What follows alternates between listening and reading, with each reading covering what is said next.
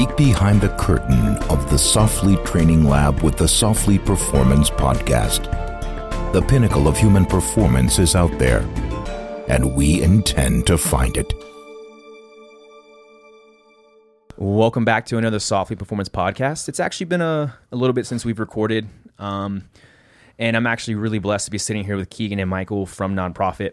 We're actually going to dive deep into the symposium um, and what it entails. I've been getting a lot of questions from individuals about it, and it's something that words really can't explain, but we're going to do our best here today. I, I was going to say, if you want us to explain the symposium, it's going to be a really fucking short podcast. we, we probably should have invited somebody else to explain this thing because no one really understands. Uh, no, that's that's literally the truth there. It and I've been able to sit in in, in them the past 2 um, and we've you've we've been able to establish. You know, when I say we, we've been able to establish a really deep connection with each other outside of them as well.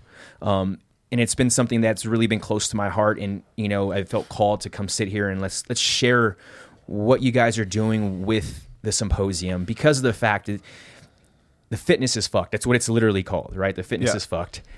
But there's no fitness talked about. Well, so maybe this will help because I think that it is.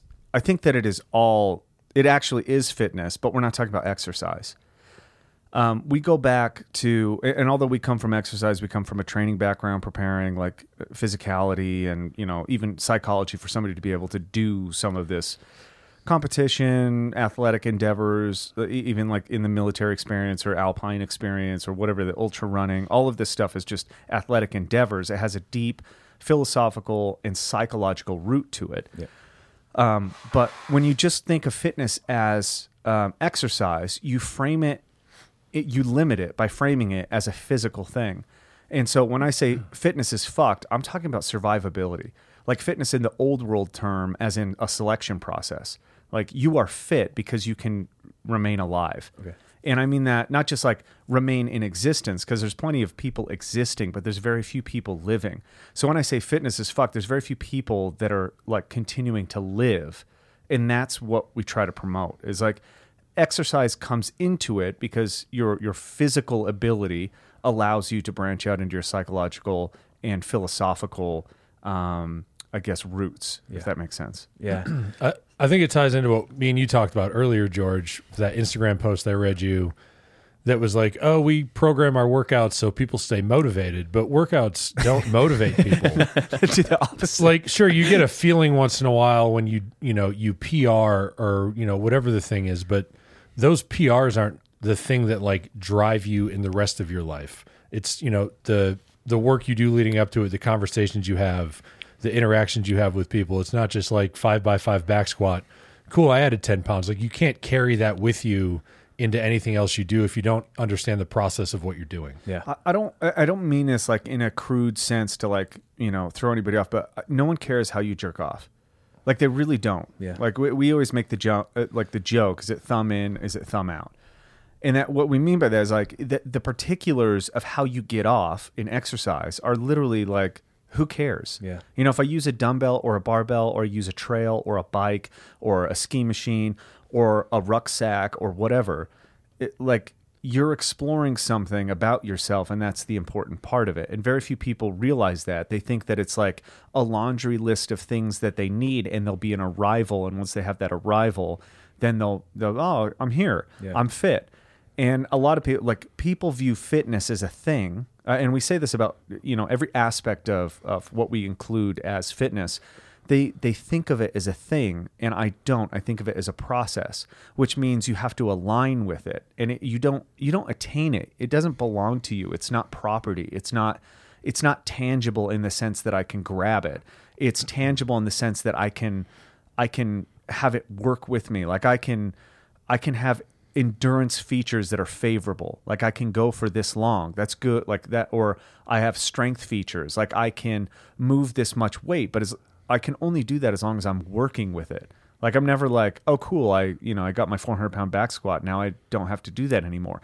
That might actually be true. You might not have to do it anymore because you found out that that was a dead end for you. But if I want to keep that ability, the really important part is I take those lessons and I apply them throughout. And I, I think we've talked about this before when you're talking about the strength manual on here. Um, but I repeat myself, so I might as well do it again. But th- like when we when we think about strength, we don't think about it as a like a number somebody should arrive like the standard that usually people have two times body weight deadlift or two times body weight, one and a half body weight um, clean or whatever. They get to a standard and then they stop progressing because they think that they've attained something that is noteworthy.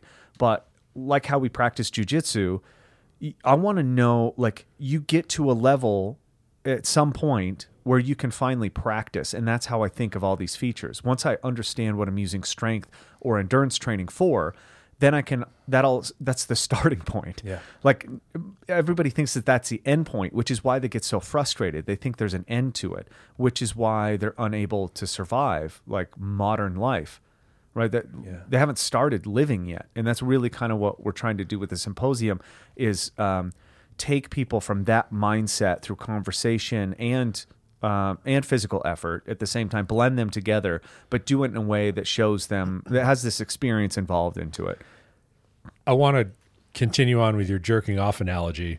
i want to continue jerking off. I hope the the softly listeners don't mind, but it's kind of like, and this, I just thought of this as you were saying it.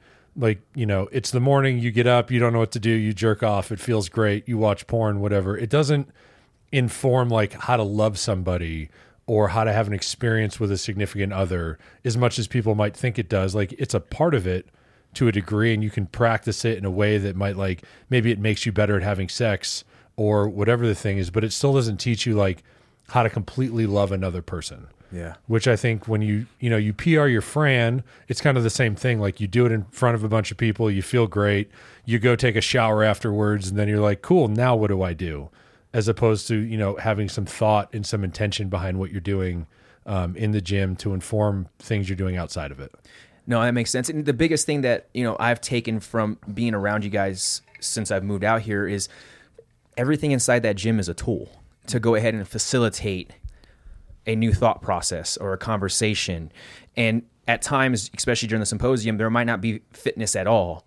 But individuals are doing the fitness thing outside of the symposium, which lead to them now creating a conversation within the symposium yeah you know that has been the eye opener for me because for the longest time I never looked at the gym as just tools, just mm-hmm. like everyone else. I looked at I looked at them at as this vessel that got me to a destination, and if I got to that destination and I wasn't happy with it, I then realized my self worth was less. Mm. That that is something that I realize in a lot of individuals in the fitness space today. Right, you made a post about it yesterday, talking about if your gym's not doing conversations and utilizing physical effort to create change afterwards, and all these other things, you're the problem. And I truly do believe that, right? Because we have gyms out there who do that. You know, I had an individual text me when I put, or DM me after seeing that, and they were like, "Yeah, the coach running my CrossFit class started closing the gym up ten minutes prior to everyone finishing the workout." I don't know who that is, but I, I'm sure it's I, I I'm that's a pretty probably common thing, right? Yeah. Get in, get out. All right, you got your because they see the value in the exercise, and I think one thing that we I mean we've been practicing this way for quite some time. We just didn't know what we are doing. We are getting results, as in people being able to change their life, being able to, you know, make meaningful life changes. Which in a lot like it's it's common for people to come in, train for a while, we teach them our concepts, and then they leave, which I think is the most valuable thing. Where they're like, "Hey, I got what I needed." Like they they arrived at a point where we are unnecessary, and that obviously is a bad business model. Like I would never tell another person to run their gym like we run, but that is what gives me satisfaction. Is going cool. I- I mean, we used to say it. If somebody had spent a year to two years with us and they still needed us, we didn't do our job correctly. We didn't teach them like how to move and take care of themselves. And you mentioned like tools in a gym. I also think there's a, uh, there's another layer to that that is really important is that the walls of a gym are the biggest tool. Right, I'm separating the outside from the inside so that I can organize myself in here and then apply it. And that that's something that's missing for most fitness things most fitness programs are integration. How are you integrating these concepts into your daily life? Yeah. Um, as like an example, the strength feature. Um, like what does training strength do for you psychologically right? If if i if i'm tied to the number and my value is just adding to that number then my value goes down when that number goes down. So as soon as you you know age like everybody does that number eventually declines. I don't care who you are time is a motherfucker. And uh, you know if i at one time i had you know my 400 pound back squat and i just slowly creep it down all i'm using strength for is like a clock. I'm like oh yeah i'm declining.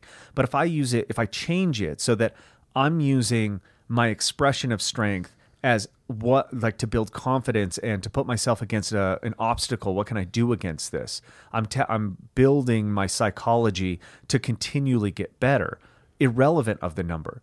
And that that's an that's a a feature that you can integrate into your daily life. When you're faced with hardship you go okay what's my setup you know what's my grip on this? How am i going to carry this load? How am i going to how am i going to deal with what is essentially a pretty painful thing? How long can i hold this attitude?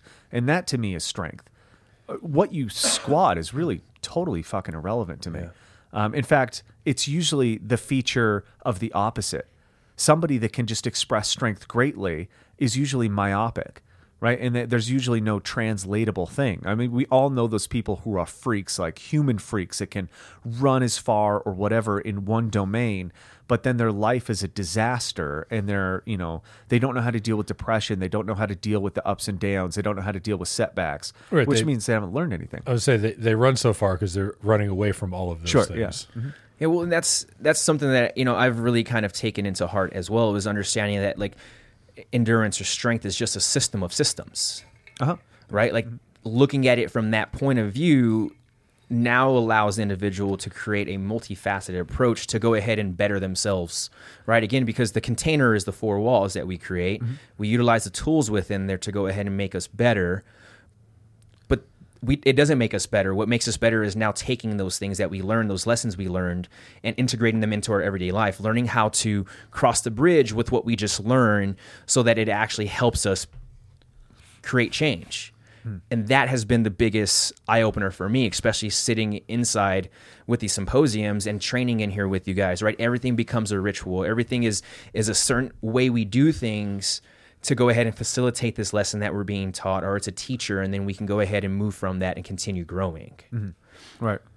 The the interesting part about you know I, I think the interesting part is how rare it is that people come to these conclusions, and it might be because we have bad incentives. Like we, you know, most gyms, we're not one of them. We have to like drive. They have to drive enough business. Like I need more clients, which means every time you add a person, you add a responsibility, and the more responsibilities that you have, the more it dilutes the process. So, I mean, I, how many people? You're a coach. How many people can you guide through change at one time? Like how much energy does it cost you? And and there's there's no right or wrong answer. But as soon as I hear somebody has like 250 online clients, I'm like, oh, you're a workout writer and that's fine like that's a good way to make a living you can make a lot of money doing that and it might facilitate you know it's like a masturbate it's like you, porn hub for for exercise you're just like man there's a lot of stuff to do and that's really useful if you're bored or you don't know what else to do um, but as a feature of change it's it's it is what it is Yeah. Uh, You make a valid point there, especially when we talk about having multiple clients. We just talked about this earlier too, right?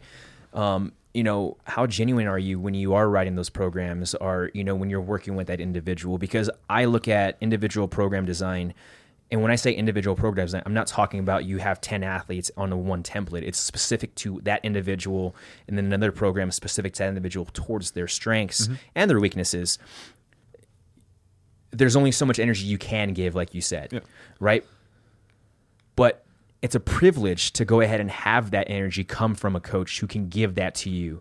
And I don't think the coaches within the fitness space understand that privilege that an athlete comes and asks for your help to go mm. ahead and facilitate guiding them from point A to point B to point C. Yeah. You know, destination towards destination. I I mean, and this is, I mean, the times that we're in with you know the pandemic and people being shut down, and really there's a there's a huge importance being put on how well you can take care of yourself. I mean, it literally means your life or death. Yep. And I, although that's not being talked about because we're looking for a savior of some sort, who's going to come, you know, give us a vaccine? Who's going to go? Who's going to make it safe for us? and th- that is that describes fitness. Make it safe for yourself. Um, our big thing is to to make people autonomous not to not reliant. I don't want dependency. I don't that doesn't help me at all. It just zaps me. But if i think for in the to, the selling point for us to try to get more people in this industry to to act the way at least it, you know with their own style you don't have to be us per se but to take on the responsibility of taking somebody from a you know a dependent situation into an autonomous situation is it will make you better. Like the more people I get better, the better I will become. I am I'm like uh, that's how I improve myself, not by being the authority, but actually by leading I'll get pushed. Right? Because eventually somebody is going to learn past me and I'm going to want to keep up with them. So it's going to drive me to learn more, learn better, and express myself in a favorable manner that is, you know, is, is hokey it is. That's self improvement. So uh, that's been the whole premise for our thing. And, you know, we go back and forth here about how we're going to constantly. I mean, that's one thing we kind of talk about all the time is like, how are we going to keep improving? Like, how are we going to keep fresh blood here? How are we going to like get new ideas? Because those walls, we built them so strong to protect this space, but that also protects it from new ideas. So there's there's a very fine line where we go, okay, let's like let's let's filter in some new blood and some new ideas and then let's mess with some things that might challenge us. Like that's our own way of developing. And uh, we we do that by sometimes going other places too. Yeah, that's that's been the, the biggest thing too is not not being afraid to step out of the space and going ahead and learning from others or seeking advice from others because then we come back into the space and we see that growth within each other and it's like cool. I see what he's doing. We talked about the other day, right? Leading by example. When I told this to Keegan the other night, you know, it's like the reason why we only get better within the four walls is due to the fact because we have everyone taking the steps forward mm-hmm. and they're their own authority right right? Like that is it. We no longer look at you as, hey, you're the leader, or Keegan's the leader, or Mark's the leader, or whatever else. No, we're all our own leader, and mm-hmm. we are just following in suit, not being a liability, but actually being an asset when we come into the space. yes And we kind of talked about it. I think it was yesterday, like moving energy, and like there's always not somebody out in front is in like better or above, but is in like oh, like they're driving the direction this is going. Let's hop on board, follow that. At mm-hmm. some point, it's you know what whatever the whatever you call that run where somebody's in front and the person in Relay. Right? relay, yeah. You know what I wanted to call it that I'm not allowed to call it, but we just call it Indian runs in like oh. little league or whatever. we call it leapfrogging Yeah, There you go. like that's kind of like I feel like we're doing here, where it's like, oh, all right, like so and so's out in the lead. Let's you know follow that energy, see where it goes, and then at some point somebody gets leapfrogged, and it's just continually driving in some direction, using that energy as kind of like the I don't fucking know, like Uh, well, the, the hard part about what you're describing is that, that there's some point where someone will get so far ahead and it'll discourage the other people. And it's not that that person should stop developing, but they should come back and not leave the people that they think should come with them behind.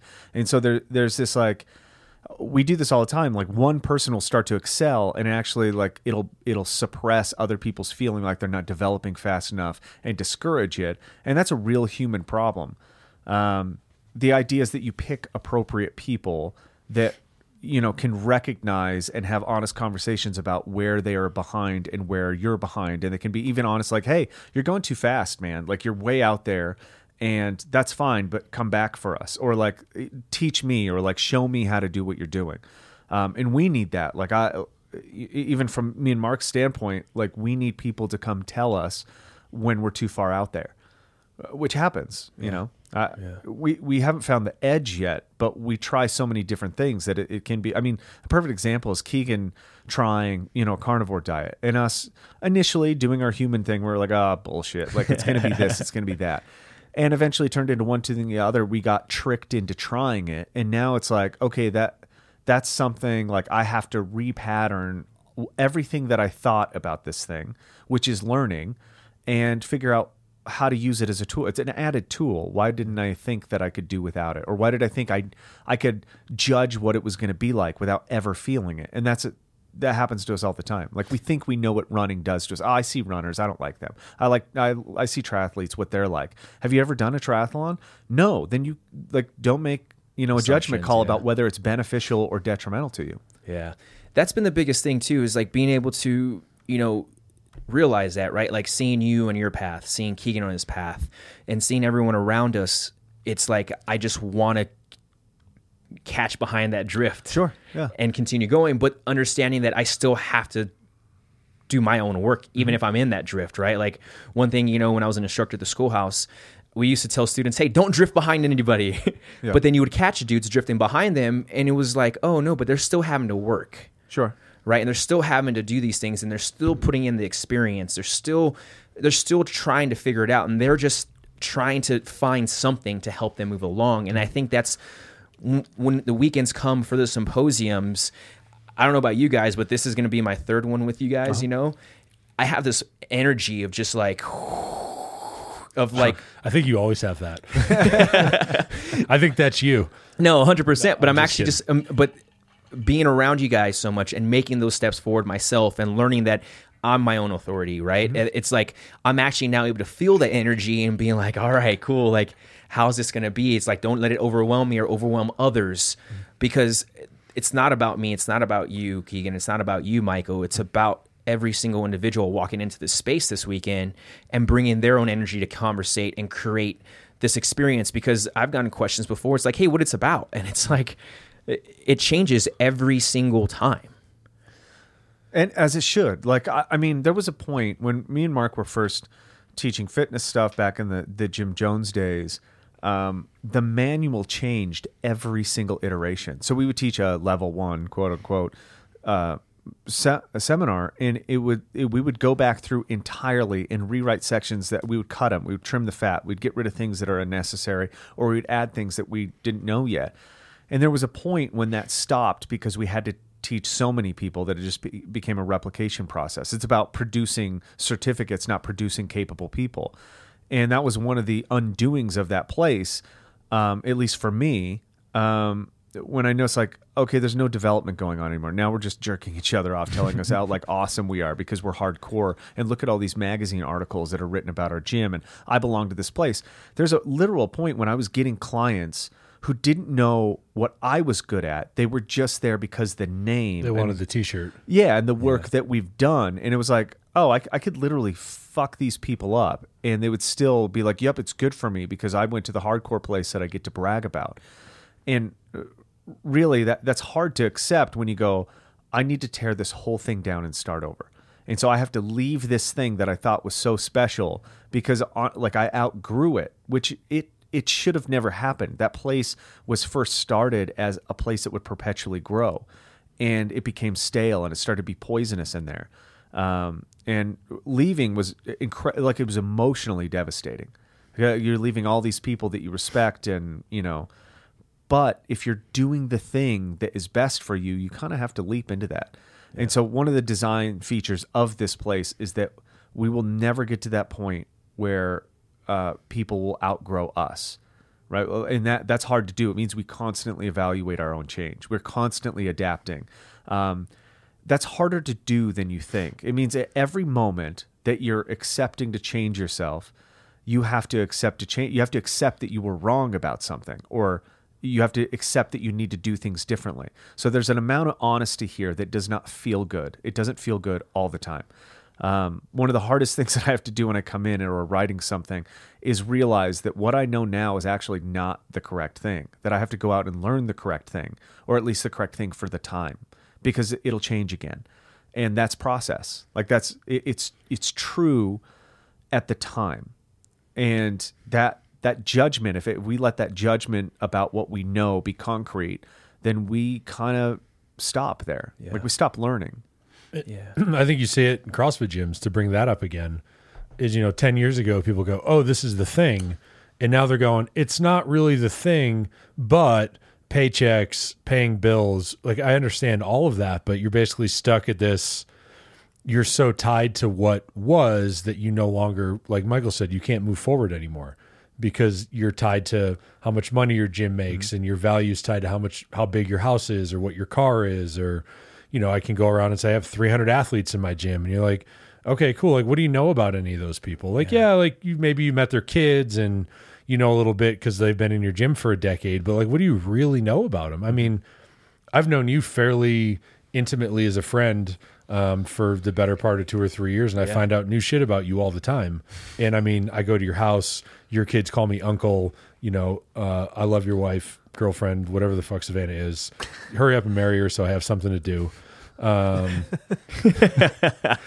but you know what I mean? Like, and I'm still constantly learning about like struggles and stuff that you have. And I know Michael and I have had some pretty hard conversations and we're finding out new things about each other all the time. So it's like to truly help somebody, like, what, how can you do that with 300 people? Yeah.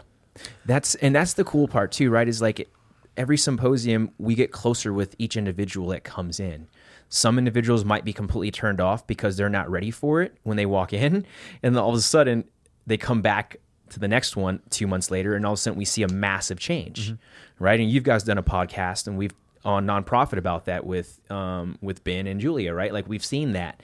Then we also have individuals who thought this was going to be the old school Gym Jones way and everything else, and all of a sudden they see Mark up there talking about, you know, value and loving things and all this other stuff when everyone wouldn't expect that, or they see Michael who they used to see at Gym Jones, right? Same thing with you as you're experiencing now endurance, and we just talked about just before this we started talking is like that's your experience because everyone else is pushing you that way to do so, and it's just again a positive ripple effect. Well, you talked about like individual programming earlier, and I wanted to circle back to that because I, I didn't like openly fight you on like individual programming didn't need to be a thing for everybody, but I constantly was like, man, I think it does, and now I don't. I, I think the individual um, interaction with clients is the thing that's most beneficial. And I don't necessarily think like, okay, every person that comes through this door needs something totally different physically from the space but they need to be pushed in certain ways, which might be a different workout. But it isn't like, oh, you need to back squat, you need to deadlift, you need to snatch, you need like it's there, there doesn't need to be that much variety to make positive changes in people, but there does need to be. I can't I can't talk to George the way I talk to Michael. I can't talk to you know Brandon the way I talk to Vince. Like they're all different people, and while like when we all come together and have a good time it's the personal individual interactions with those people that hopefully makes them better but also makes me better. Because then i learn how to communicate and deal with you know either problems or not problems better for those people.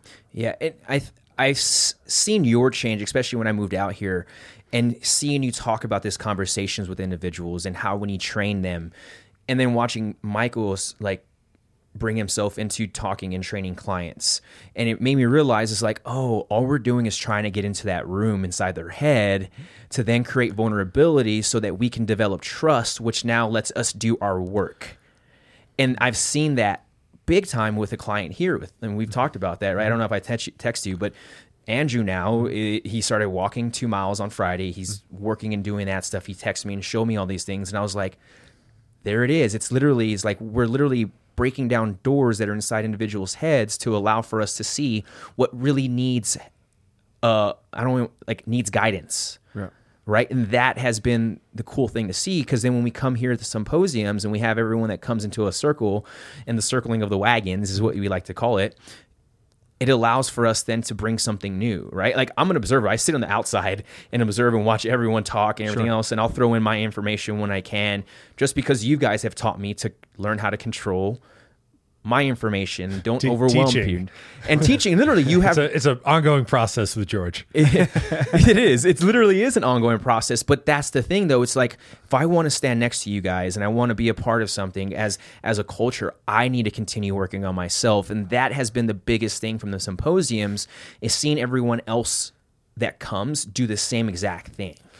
I thi- this is a major feature, and it's probably what drives me to keep pushing so hard. Um, uh, is like when people come, like, uh, it's one thing to like sell a symposium ticket, right? And we're like, at first, that's our insecurity, being like, man, are enough people to come? Even though we've sold out almost every single time, minus like I think one time we didn't sell out, but we also didn't ever talk about it. So there there, there's that insecurity, and then there's the insecurity about the people that keep coming back. And I go, God damn it! Like, quit coming back because now I can't say the same thing. Like, I can't just like take it easy. I like give me some efficiency. You know what I mean? Like Yeah. I don't have to write a new thing, but that actually pushes me in in the in the working up to these events is like I have to have something new that I'm working on constantly. I have to push myself.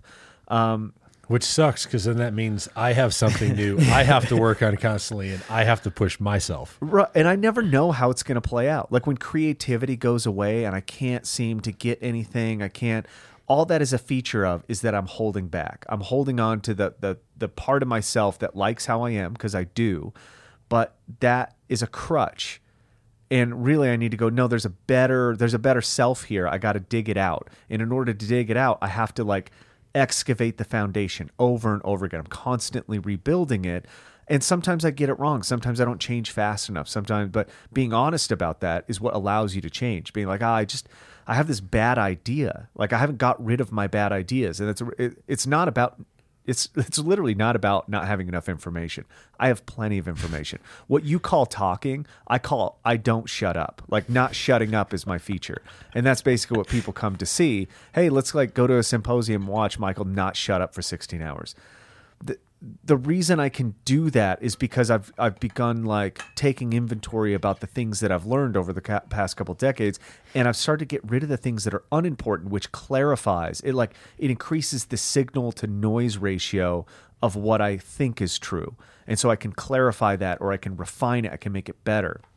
Um, there's this part about the symposiums when people come in and I see how fast they changed, and I go, "Fuck you!" Like I'm supposed to do that. Like you did it better than me. So now I double down my effort. It's like a I'll show you thing that constantly goes on in here. I mean, in you know, me and Mark will go back and forth about, oh yeah, you're learning something. I'll learn something faster and better. And so uh, maybe they're different tools, and hopefully they are, because the more tools that are in here, the more reference we have to working on stuff. Like you reference tools as like, you know, a workout is a tool. So a, an individual program is just one way to do a tool. But I can take the same exact program and change how I use the tool, right? So if like a workout is a ball peen hammer, I can hit it hard or I can hit it softly, or I can turn the whole thing into a fucking sledgehammer if I have to. The idea is that I like there's nuance within how I apply things. And that that's a real mastery of understanding conversations with people. Uh, generally, all I have to do to change the feeling of a workout as opposed to changing the workout is what I say to the individual prior. How am I going to set them up? Right? Yeah. Am I going to set them up to fail? Because that's a useful tool. Or am I going to set them up so they want more? More often than not, I want that. I want them to leave being like, man, I want more of what that felt like. Because that's that's breeding this like, you know, this future antagonist for myself that will then come to me and be like, "No, don't you want more?" And I go, "Yeah, I forgot that I wanted more. I was complacent." And so I'll recommit to something. And for us that is that's our strong like if if anybody wants to like you know understand why we're different it's because we commit to something and people and then we see it through and we, we said it a long time ago i don't know on here but we uh, like commitment is currency to us Yeah. sometimes you don't pay with money you just pay to like showing up every day and showing us that you're a good student Yeah. I mean, I, I, put out, I said action equals currency for me, uh, just because that is true, right? Like, you guys are doing things to promote this currency to make yourself better, right? And like Keegan said the other day, we were we were having dinner the other night with the kids, and he was like, he was like, for instance, you wrote something for the endurance manual, right? And he's like, it made him be like, what the fuck am I doing? Why am I not writing it? When realistically, I didn't write it and be like, this is for nonprofit or for the endurance manual. It was literally me sharing my thoughts. And I believe that this was meant for you guys because, again, because of the value you have put into me. And I believe the value goes back the same way, right? You don't, you, you give more than you take right? And hearing that, it's a ripple effect from hearing Michael now be like, "Oh, Mark's getting better at this." Michael's like, "Oh, I have to do it." Then it ripples down to Keegan, then it ripples down to myself, and then in me and Keegan now are doing this back and forth. But then us doing that back and forth only elevates you guys as well. right And that has Hopefully. been Ho- yeah, hopefully. hopefully, Yeah, right? But yeah. that's but the the thing though is seeing it through, holding each other accountable accountable to go ahead and facilitate a conversation or thought or a change. Right? Like that's been the biggest thing, you know, that for me it's like, no, I now have accountability f- not just for myself but to others now, which I've never had since the military. Mm. You know, it's literally that, right? Michael and Mark and Keegan hold me accountable. Brandon, Vince, Aaron hold me accountable. You, all you guys, as small, and then we come into these symposiums and we meet new people, or we see people who've come from the previous ones, and you're like, wow, they also hold me accountable. They hold you accountable. They hold you accountable, and that's been the biggest takeaway for me is understanding that oh, this this community is developing this culture to hold everyone accountable, so that we can go ahead and grow in a most prosperous way, right? Like Keegan wrote an article about the deep roots aspect of that. Yeah, uh, and that that uh, I think that's. I mean, you can talk about that idea more. I just like on that on that idea of like seeing other people and being accountable to them. I think one of the things that I find most valuable um, is is being effective, right? Like I want to affect people in, in you know sometimes sometimes a negative manner, but mostly in a positive manner. But I can't do it all, right? Like I'm not I'm not somebody's bread and butter, and I think our our big thing is accepting people that just communicate or have a different style about them that have the same underlining ideology. Like we have the same kind of integrity to an ideal. Um, it's not loyalty to a person. Um, it's loyalty to an idea. Like as long as this idea, like idea of getting better or or commitment or autonomy is held up, I want to, I want to be like, hey George, you're better at this than me with this person. Like this is for you.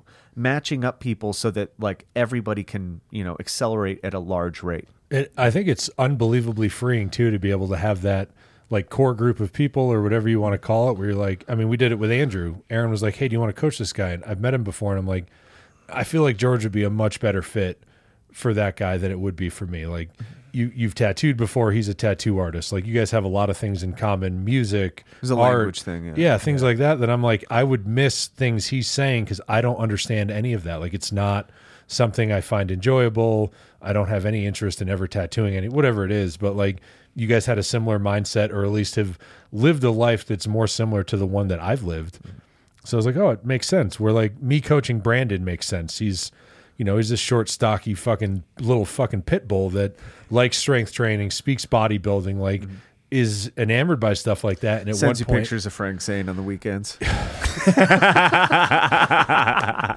dude, so so many. Dude, I, I love that you've become the recipient of that.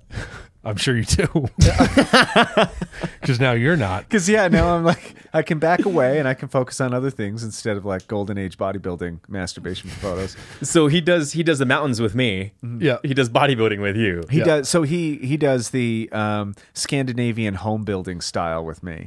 Oh, nice. Oh, I get uh, I get off road like overlanding stuff all the time now too, because of the truck and all that shit. I think we have to bring Brandon onto a show and let everyone see what. I would I'd just rather him he be an elusive. he's like a Wolverine, right? He's just like kind of elusive in the background, fucking shit up. yeah. If you disturb him at the wrong time, he'll rip your head off. But he's really like soft and cuddly. oh, he really is. It's is. so true. Yeah, yeah. But so multiple symposiums have been different. They're mm-hmm. different every single time. Sure. right? You and and it's the cool part of seeing that, right? Like me developing a, a, a seminar for SOFLETE, mm-hmm. me and going teaching it to individuals like the Washington SWAT units mm-hmm. or wherever else. I never approached it that way. Mm-hmm. I only I always like no, this is the the way we need to do it. And over time, what I realized was it got very stale and went away. Sure. But seeing what you guys have done with the symposiums and even talking this morning, like, you know, you're like, I got to create something for Friday night because it's completely different than just doing a podcast. Or, you know, like the one, the one I first came to, you guys had um, Nick Laz and Josh Taylor come out and share, you know, spirits and, and how we can look at that in, in a, in a different way than what most people utilize it as. Right. He, he means alcohol, not like the Holy Ghost. Not the Holy Ghost, yeah, spirits in terms of alcohol. We baptized everybody. we had holy water. in tequila. yeah, welcome. Hail Satan. Hail Satan. Um, so that's the icebreaker before, because we find that like uh, a genuine conversation that needs to unravel, we kind of need to like shuffle things around to get people comfortable. So we invite people the the night before to do some kind of activity. It's never like a big thing, but we've done book releases, art galleries. We we try to keep it fun, and and, and it really keeps us on our toes because we're constantly thinking like, how are we gonna like how are we going to incorporate people that we see as you know valuable people to us? How are we going to incorporate them in to help us do this? Yeah. because they can help us do more. Um, uh, there's kind of this like uh, you know, I mentioned the effective thing. You you can kind of be you can either be well known or you can be effective, and you can you can either uh, be popular um, or you can be ever evolving. And I think those are like the two concepts that I try to push. Is like I'm not worried about the the first two. I'm worried about the effectiveness and the constant flux and change. So our symposiums, by design, have never been the same. Yeah. And the way I do that is I pull the structure out of it, so I can't get in these same traps. Because this is this is essentially like as a fitness cor- um, analogy. If you have like uh, when we first taught fitness, we are like, okay, there's the warm up, then there's the specific warm up, or uh, you know, general warm up, specific warm up. Then there's the priming, the muscle activation. Then there's my focus, and then there's the complementary and the supplemental. And by the time you start practicing that, because you think it's the answer, that becomes your trap right? Now I can't even train unless I apply this completely arbitrary structure to something that should be free and interpretable. So how we used to do it, I mean, we still have we have um, we have markers in our symposium where I know at certain points I'm going to shift, right? So we have an introductory uh, period. We have a you know uh, kind of an introduction of ideas, a questioning, and then we have a flip. So i- i- you know, there's a threshold guardian there that we have to reach. When I feel like the group is on the same page, now I can kind of switch what the feel of the room is, and I can go down whatever category I feel. Th- that's kind of the only structure that I put on it. That and the time, and we're going to eat at night, um, which is another feature of it. Like breaking bread, metaphorically, um, I think is an important feature of human connection. Like you, and same thing with physical effort. Um, so before the pandemic, a big feature of our symposiums was to actually do you know an event together before we got together to talk, and that was our icebreaker. So it, it, it happened a lot that we'd do the Red Bull 400 or something like that, and I really saw it as like everyone comes in, and in seven minutes of an effort, you have people that are like, "Yeah, I understand you," because now we have this thing in common, and that's a I think that's an important part is having a thing in common, which is what the the icebreaker tends to try to be. Yeah, and I think the breaking bread and even the like I don't even want to call they're not breakout groups, but they kind of are. Hmm. When we have a you know, we'll talk for 90 minutes, 2 hours, sometimes it's like 30 minutes and everybody's like, "Dude, we need a fucking break." But the interactions that happen at those times, I think might even be more important to some degree than like the group coming together and discussing things. Yes. Um, I know I talked to Mark about it the other day. I'm sure you'll have similar stories, as do I. Like maybe there's a person here or there that they're not left behind, but they're kind of taken aback by what we're doing. Yeah. Because we it's hard to explain. So you're sitting there and you're like, what the fuck are we talking about? and then you kind of I mean, I'm sure we all see it like in the moment, you're like, oh, that that person looks a little lost when we do, you know, a breakout or take a break or it's dinner time, like I'm just gonna go check in, see how they're doing. That almost inevitably turns into like a 30 to 90 minute conversation, depending on how much time there is. And those are the little things that I think people keep coming back for. Like the group discussion is amazing. And some of the places it's gone have been like fucking mind blowing. Mm.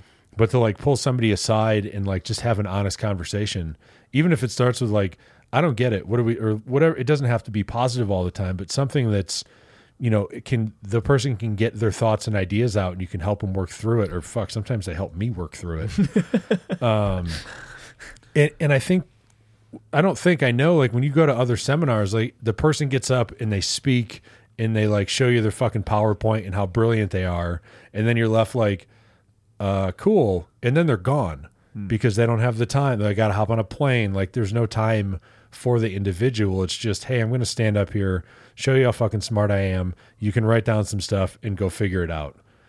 And that's not what we do. Yeah, and that's that's the cool part, right? Is the individual conversations outside of the group discussion, and I never had an experience of that until I went to a trail camp for veterans called Band of Runners, and that's what it was. It was like, hey, here's your groups in groups of like five to six people, and you go out and do your runs, and then we would go and conversate in the middle of those runs and efforts. Then we'll come back and break bread. It was a five day tra- trail camp, and when we started having individual conversations at dinner or breakfast or lunch, it only amplified the group conversations. It only brought out, you know it, it broke down walls it broke down barriers that allowed for them to go ahead and facilitate the proper thought process that they needed to allow for us to or allow for me or for whoever else is there to go ahead and move forward with it right? And that's been the biggest thing i've seen here as well is the individual conversations throughout breaking bread or on the outsides when we break. Because there's times where i know i've come in like you know when we break for a conversation and all of a sudden i'm now talking to someone for 30 40 minutes. Mm-hmm. And i'm like holy cow what just happened? And then we bring it back into the group discussion. We bring it out there and then we have a collective group because one person needed help moving forward right? Mm-hmm. we needed help moving energy and that's it is right? And that's all that really is that individual conversation is help moving energy to go ahead and then move the f- energy of the group forward of where we want to go. And again it's not looking at mark michael or keegan when you're sitting at the very front of it as the the prime authority right? We're all that you guys are just there to be the, the individuals who help them cross the bridge Yeah, I, I think it's a feature of our laziness, but it's also like the genius of the design is like uh, it shouldn't be us and our opinions. It should be everybody that showed up kind of has maybe an idea and they share something, and therefore their ideas are valuable. And a lot of people like uh, we look at we look for authorities because we're scared to be an authority ourselves. So in general, we're like, who said that? Is he a PhD? Is it somebody that like is is it somebody with experience specific to this thing, which could be important, but the the experience as a human is important. Everybody has had different experiences, and if you've been on this earth for you know longer than fucking twenty five years, you probably have an opinion that might be worth listening to. Uh, especially if you if you found us it's because of a reason like we said something that either resonated or it caused curiosity or anger and for you to confront that means that you're on the right path which is pushing us down that path, path too. Yeah. And, and and I want to also like state that individuals that come to these symposiums, mm-hmm. you know, you've had PhDs, you've had doctors, surgeons, brain Sure. surgeons. We've you've you've had some high level thinkers come into here with individuals who have no idea at all how to facilitate their own thought process because they've always been told how to think right. and it's like that is the cool part about this. Is like if you're looking to come to the symposium and experience it understand that you're going to have to create your own thought process and learn how to find the right words to go ahead and get them out. And i think a lot of people don't know how to do that today. I I mean, it's it's um it's common for me to be the least qualified person in the room, to be like doing what I'm doing, at least from the standpoint of like formal education or certifications or whatever. On on terms of authority, I'm not one by paper. Like I'm not I'm not anybody who would see as like whatever. Like I have a, a, a hair license. Uh, that's That's got to be expired. and it's probably expired. Know. so I'm, even the one thing that I've actually like officially formally trained in, I kind of let lapse, um, which uh, doesn't bother me in the least. It just shows how fundamentally people think that we need this structure and they don't value experience of somebody's life experience as real experience. Yeah. Um, that's kind of like the trap of society. I feel like right now is you know we keep looking to all these people that are experts in a field, but none of those people actually know like how that like trickles down to human beings. Right. That aren't they don't have that knowledge, but they have experience. They live life. I mean, we all do, but whatever. But you know, you can't take. We see it with coaches, like you know, you know your fucking thirty dollar words and your hundred dollar mm-hmm. words or whatever, and you go to talk to a client and it's super fucking impressive, and you know, you know every Latin term for every muscle in the body, but you have no idea how to connect on like a personal level with a human being where they can actually make change that they're trying to do. You just go, oh yeah, like you know, you're. I can't even think of a fucking Latin word for a muscle right now, but whatever it is, medialis. that's what I was actually VMO Right. And, but like nobody gives a shit. Like you need to know it to a degree, but nobody that walks through those doors wants to have that conversation every day. And if I'm just out there being like, look how smart I am, they're going to be like, oh man, like I don't want to say anything now because I'm going to sound like an idiot if I have to ask him like what a back squat is or Right. what, why this muscle below my knee hurts or that I don't know what it's called. And like you're almost like shutting down the conversation by being the authority. Yeah that's So I was just going to say we we have like a really bad habit of because we can describe something and categorize it and give it a name generally Latin or whatever, we have the the idea or the misperception that it means that we know about it, right? And there's this like detachment from our scientific method of like describing things, measuring them, putting them in a category, and then actually knowing them and intuiting them and feeling them and understanding how the body actually works. And that doesn't come from anybody telling you how to do it. You can't tell somebody how to feel something. They have to learn how to feel it. And that that's the huge separation between our intellectual world and our um, em- like emotional like bodies. Just being able to have the exposure to feel. Yeah. I mean, I, when I started powerlifting, I mean, it, I'm a fairly big guy. I was, you know, close to 300 pounds. I distinctly remember a point when I was training with Jesse where, I mean, I was coaching at that point and people would be like, oh, how do you back squat? I'd be like, oh, you just like, you know, squeeze your upper back muscles together, like whatever it is. And then one day I finally actually did it and felt it. And I was like, fuck, it took me like five years to figure this out. And I'm just telling people haphazardly to like, oh, just do this. And like, you know, you feel it, right? And of course they're going to say yes most of the time because they don't want to say no. Because then it, they're like, oh, I'm an idiot. I don't, uh, nah, yeah, no, I get it. I get it. So like, you're again, like shutting down the conversation as opposed to like understanding how to do it and be like, oh, it took me this fucking long. Somebody that comes in here that's not my size, that doesn't have my muscle, how are they going to feel muscles they don't even like really fucking have? Yeah. Hmm. Huh. Yeah, that's interesting. That's that's something that I've had to deal with for myself as well in terms of like when I was a weightlifter, mm-hmm. right? Like I coach a, l- quite a few athletes, help get them to national level and all that good stuff. But what I realized was like if I need to teach this in the way I need to know what it really feels like. Yeah. And that's literally the truth, right? And I have a saying, never be a studio gangster, right? Like never be a studio gangster to where it's like you say you did this, but you actually never have done it, or you do it in a controlled setting to where it never really gave you the experience or exposure for you to have that experience that you need to one teach someone else or really have to make create change Yeah. right? And that there again, bringing it back to the symposium, you guys offer that exposure. You offer an individual to feel what it is to go ahead and create their own thought process, mm-hmm. to go ahead and have a conversation with someone they've never met in their life, and go ahead and open up about things that they've never opened up before about, right? And that has been a huge eye opener for me because it now it's like cool if I want to go and sit in these symposiums and listen, I need to be able to know what it feels like to have a conversation, to expose myself to those kinds of talks, mm-hmm. right? And it goes back to again, right? It's just holding myself accountable to my own authority. Yeah, it's and it's kind of weird how rare it is now. I mean, to have a conversation with somebody and not and not based on the premise that I'm supposed to inform them about something or they're supposed to inform me about something. As soon as it becomes like a, a, an open conversation about whatever may rise up, people have to be so careful because you know you don't want to offend somebody, you don't want to say the wrong thing, or like you don't want to reveal your cards. Like I'm this kind of person too early. If somebody does, like all the judgment comes out. Like oh, that person's like this because they voted for this person, or they eat this way, or they exercise with this tool. And in reality, like that, that that is the unraveling of of progression, right? When you can't have an actual conversation, all things stop because you just basically contract back into whatever you last thought was true. And I think the inherent um, benefit of having an open conversation can uh, only happen once the people provoking it like cut open their bellies in front of everybody. So that takes a, a, a lot. It takes a lot of like humility to be like, oh, here's my you know weak side.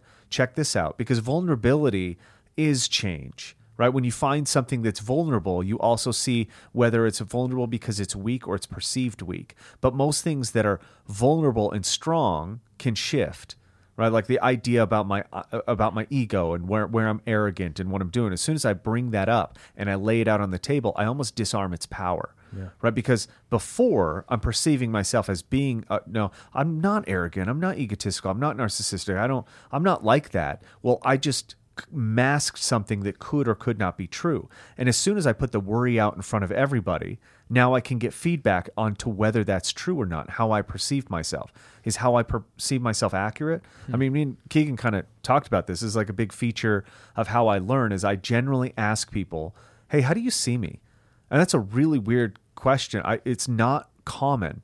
Um, and I didn't realize it's not common until you ask it to somebody and they look at you like, uh, am I going to get this wrong? I was like, there's no wrong answer. Just like, tell me what you think. How'd you like? You can speak about it physically. You can speak about it emotionally. You can speak about it like gossipy, like however you think um, is important to me.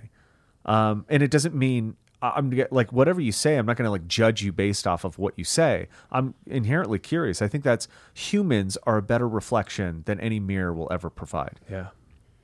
Yeah, that's that's funny because like I had a, my friend Mike. He said that we were we were doing something, and he he asked me. He's like, "Hey, what do you see when you walk into a room?" I was like, "What do you mean?" He's like, "What do you see in everybody when you see walk dead into people. Right? I see dead people." and it was it was a very interesting question for me because I never was able to put that put those two together. I mm. never like really truly realized like when I walk into a room, I see myself. Like I see myself in you, Keegan, right now. I see myself in you, Michael, mm. right, and vice versa. But it, it, it took me a very long time to have that click and being like, oh, if I want to become, if I see you sad, there's something going on with me, right? There's because I'm, I'm a reflection of that. Why is that? And I could be completely wrong, and it might change down the road.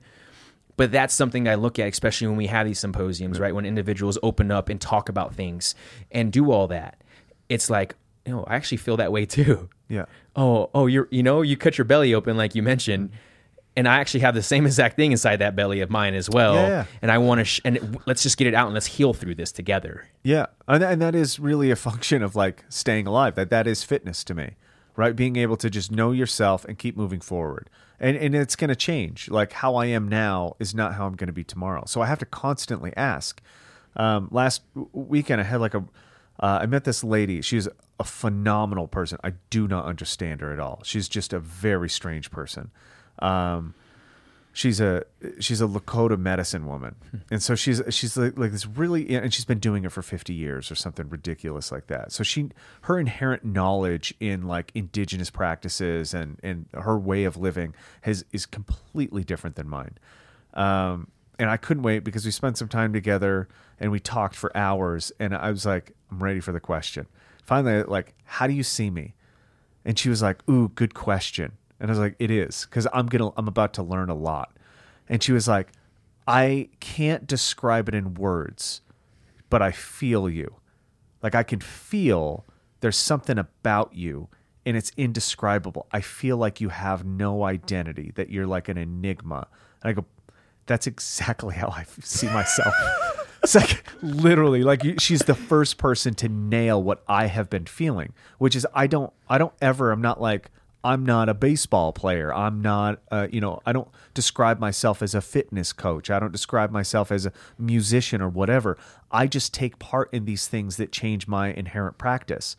And that at first was terrifying for me because I'm always trying to prove myself. Try to label, right? Yeah, like I just want people to think that I'm good at something.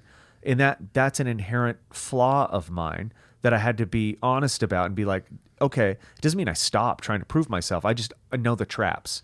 And one of the traps is, well, I'm trying to prove myself as an athlete. Well, guess what? I'm going to get hurt because I'm not in tune with how I feel. I'm in tune with how I look to the world, my appearance.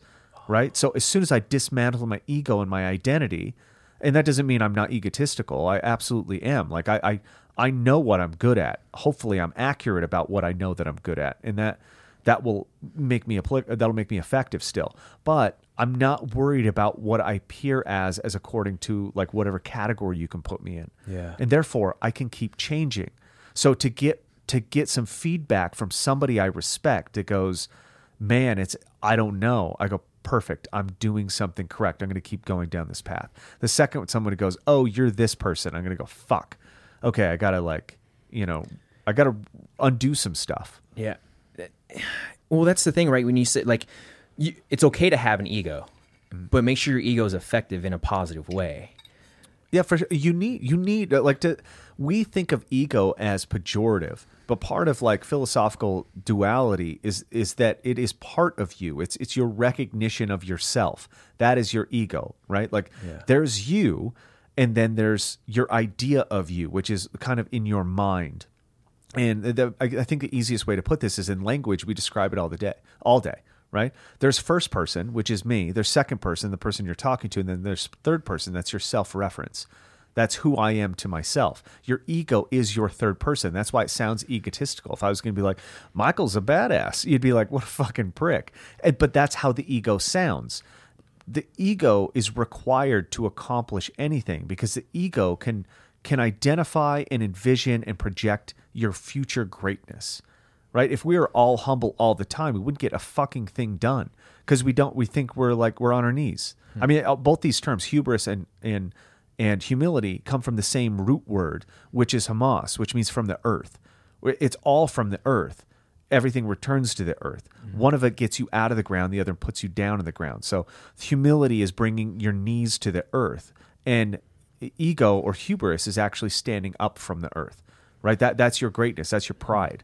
And so although we say, you know, you should have an ego, it just can't be the driver. You know, take the ego with you, just put it in the fucking trunk. Yeah. Yeah, I kind of liked what you just said too about, man, I- I'm going to probably butcher this, but, you know, hopefully you're egotistical about the right things. Yeah. Yeah. Because that helps you move forward. Where if you're just that, I'm all knowing, I'm the best at this, you're again just stuck in that place. Yeah. Yeah. I mean, if you're not, if you don't have an idea of or the confidence in yourself to go, I can do this thing better than this person, then who's going to fucking drive the truck? Correct. Like who's going to get it? If, if we all need to get something done, like in in a in a team, uh, um, like organization or anything like that, if if everybody's humble, no one's going to fucking raise their hand and be like, I'll fucking do it you know it- and that doesn't mean there's not somebody better than me. It just means i can get it done and i'm going to do my best at the job that needs to get done. So it actually starts a team environment. You also need people that are kind of unsure about things because they have a position too right? That you need to develop them and foster their own hubris in a in an honest um, respectful way. Yeah, man. Yeah, we probably can keep talking about this for for a couple more hours, but for sure i mean we do for I would say that's what the symposium that's what the is symposium's going to be. or our everyday conversation. our everyday conversation. conversations. It is kind of a good taste of what goes on, which is like we start with some like some banter and then it becomes something and then it shifts, it morphs, it transforms. And hopefully if the conversation transforms enough, people can transform themselves. Yeah. Well, there it is. How well I'm going to go ahead and do this. How can they reach you guys and how and how will they be able to access to get to the symposium? Um, so this one is probably uh, I think there's one more spot left, um, which is taken as far as I'm concerned. I think somebody's just waiting to see if they can get a flight. Um, that being said, it- we'll have another one probably in September. We're thinking our website is nonprophet.media. That's nonprophet with a ph. Prophet is in in the desert, not as in the money making, which we do not do yet. Yeah, and yeah, uh, like all of us are on it. Keegan's on Instagram. Keegan Dillon. I'm on there. Grit and Teeth. Uh, there's a nonprophet account at um, underscore nonprophet underscore. Yes, Something like that? Yeah, yeah, Yeah. I don't. I mean, we don't keep up Yeah. that much with it. And Mark's on there as well. Uh, WFMFT is his handle, so you can find out. You know, there's there's tons of free writing. There's journal entries. There's kind of a log um, of training and concepts and ideas that go behind those concepts. And then there's also material that we sell. We sell zines and books about kind of this philosophy. So there's plenty of things. Yeah, guys, and if you're listening now and you're just new to listening to these guys conversate, they actually run a a, a podcast All as right, well. we, we have a podcast. and too. you also got a podcast. I forget. Um, where you that can we're in that podcast studio fucking right now. right now. Um, where if you want to go ahead and, and develop more curiosity of what nonprophets doing and and create your own thought process and hear what they have to say. Because I'll tell you what I when I first started listening to the podcast it was either I got angry about certain things or it was like I was interested and I was like what the fuck? What's going on? And I was called to move out here to you know to go ahead and continue growing and learning. So um, if you guys have any questions for me you know how to reach me or uh, it's like GB300 I fucking forgot my Instagram also. You're, you're looking at us like we know what I fucking forgot mine as well. Anyways, if you guys need to get a hold of us, please reach out. Um, we'll put everything in the show notes. Nice. So again, thanks for listening and thanks for your time, guys. Thanks, man. George.